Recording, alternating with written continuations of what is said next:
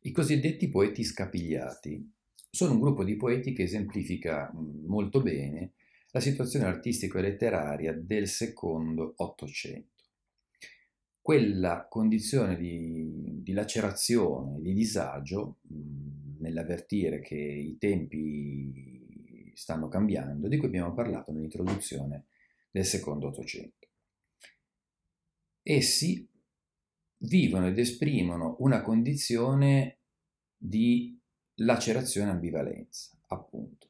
Da un lato provano repulsione e disprezzo per i cambiamenti sociali, per la perdita di ideali e di ideale che caratterizza la letteratura loro contemporanea. Dall'altro provano attrazione e fascino per ciò che caratterizza i tempi dal punto di vista sociale e, e letterario, un certo compiacimento un po' bohemien per il fastidio e la noia della loro epoca e provano anche una certa nostalgia per i valori e gli aspetti letterari del passato. Quindi è un atteggiamento ambivalente, complesso e contrastato.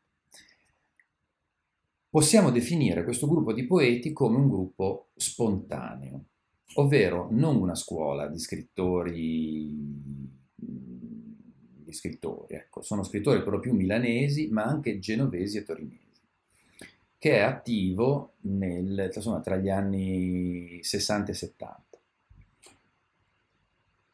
I caratteri che accomunano tali scrittori sono fondamentalmente questi. Allora, da un lato l'insofferenza nei confronti dei tratti convenzionali della letteratura contemporanea.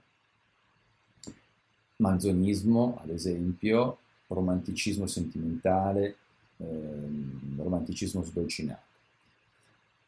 Insofferenza nei confronti delle convenzioni sociali borghesi, atteggiamento di rifiuto e rivolta sia mh, nel modo di vivere che in quello di scrivere. Scapigliatura è un termine introdotto da uno scrittore scapigliato. Questo scrittore si chiama Cletto Arrighi e eh, costui, insomma, nel suo romanzo del, eh, intitolato La scapigliatura e il 6 febbraio del 1862 utilizza proprio questo termine, la, eh, cioè, ovvero scapigliatura, appunto nel titolo, la scapigliatura.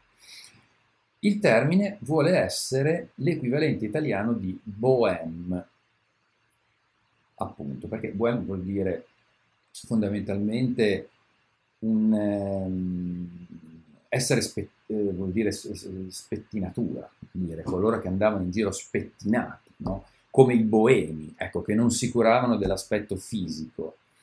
Ed è un eh, una traduzione appunto di Bohème e questo implica anche un eh, legame molto stretto con la Bohème francese, cioè quella appunto degli scrittori come, come, come Baudelaire, Verlaine, Rimbaud, no? perché effettivamente questi autori francesi hanno influenzato molto i poeti della nostra scapigliatura. Ecco, quindi il termine può essere l'equivalente di Bohème e connota una razza di gente per usare le parole di, di Arrighi, eh, le usa proprio nel suo, nell'introduzione al suo romanzo, ecco, costituita da giovani, come dice lui, pieni di ingegno, più avanzati del loro secolo, indipendenti, pronti al bene quanto al male, inquieti, travagliati, turbolenti, e che conducono una particolare maniera eccentrica e disordinata di vivere. Quindi questa è la definizione secondo proprio le parole di Cletto Arrighi. Fra i principali caratteri della poetica scapigliata c'è il dualismo. Anche questo è un termine che prendiamo da uno degli autori della eh, scapigliatura, eh, ovvero Arrigo Boito. Appunto, una sua poesia si intitola Dualismo. Cosa vuol dire? Il poeta, e in generale i poeti, della, il poeta nel, nella fattispecie Arrigo Boito, ma eh, in generale i poeti no, della scapigliatura, avvertono mm, il contrasto fra i valori del passato, sintetizzabili nei concetti di bellezza, arte, natura, e la modernità, il progresso che sta in qualche modo distruggendo tali valori. Il poeta Scapigliato, sotto certi aspetti, rifiuta il progresso, le novità, e ha un atteggiamento malinconico, di attaccamento verso il passato, nei confronti del passato. Dall'altro però si rende conto dell'impossibilità di una restaurazione di, tali valori passati e si rassegna a rappresentare la modernità con le sue macchine, le nuove tecnologie, le nuove scoperte. Si vede ad esempio la poesia di Emilio Praga, La strada ferrata, no? cioè il, il, il treno, la ferrovia. Oltre ai temi legati alla modernità, nelle opere scapigliate troviamo la passione per il fantastico, l'irrazionale, il macabro, il nero. E questo però in particolare lo vediamo nei romanzi. Sotto questo aspetto avvertiamo un recupero di temi del romanticismo e del preromanticismo, più in generale un collegamento con le letterature europee dell'Ottocento.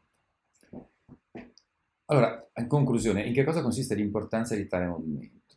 L'importanza della scapigliatura consiste nel rinnovamento dei temi e delle forme, innanzitutto, nell'uso di termini tecnici moderni che entrano per la prima volta nella letteratura italiana.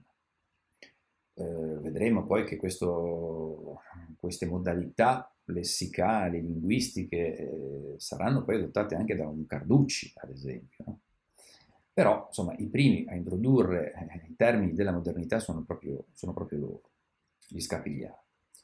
Si manifesta in generale come una poesia inquieta, che si fa portavoce di, di angosce, di lacerazioni, eh, che si colloca nell'ambito della poesia del secondo Ottocento, che è una poesia, e in particolare una poesia che anticipa o comunque è eh, in parte contemporanea, ecco, anticipatrice o in parte contemporanea al cosiddetto decadentismo.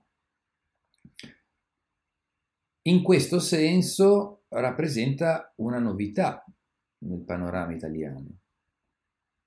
Purtroppo però insomma, i risultati degli scapigliati non sono esteticamente molto elevati e quindi sono considerati un gruppo minore, diciamo così, ecco, di poeti.